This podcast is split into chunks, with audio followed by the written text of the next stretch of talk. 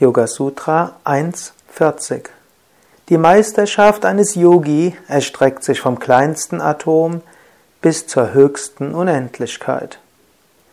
Ein Yogi ist sich nicht zu schade für das Kleinste und er hat keine Angst vor dem Größten.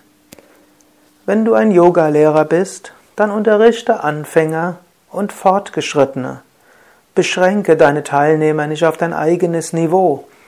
Angenommen, du hast einen Teilnehmer, der ist sehr fortgeschritten in den Asanas und du kannst keinen Skorpion, unterrichte trotzdem den Skorpion.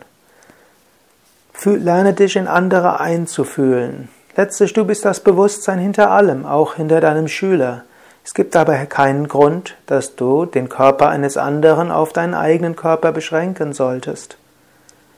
Und wenn jemand ganz einfache Dinge von dir lernen will, sei dir dafür nicht zu schade. Wenn du eine kleine Gruppe hast, dann unterrichte sie mit vollem Enthusiasmus. Und wenn du mal eine Yogastunde hast, wo tausend Menschen kommen, hm, dann unterrichte diese.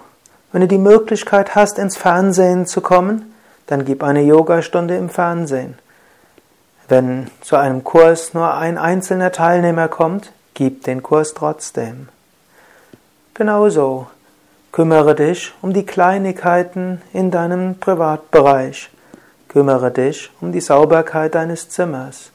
Kümmere dich auch um großes Engagement. Hilf den Menschen im Kleinen. Und wenn du die Möglichkeit hast, hilf auch im Großen.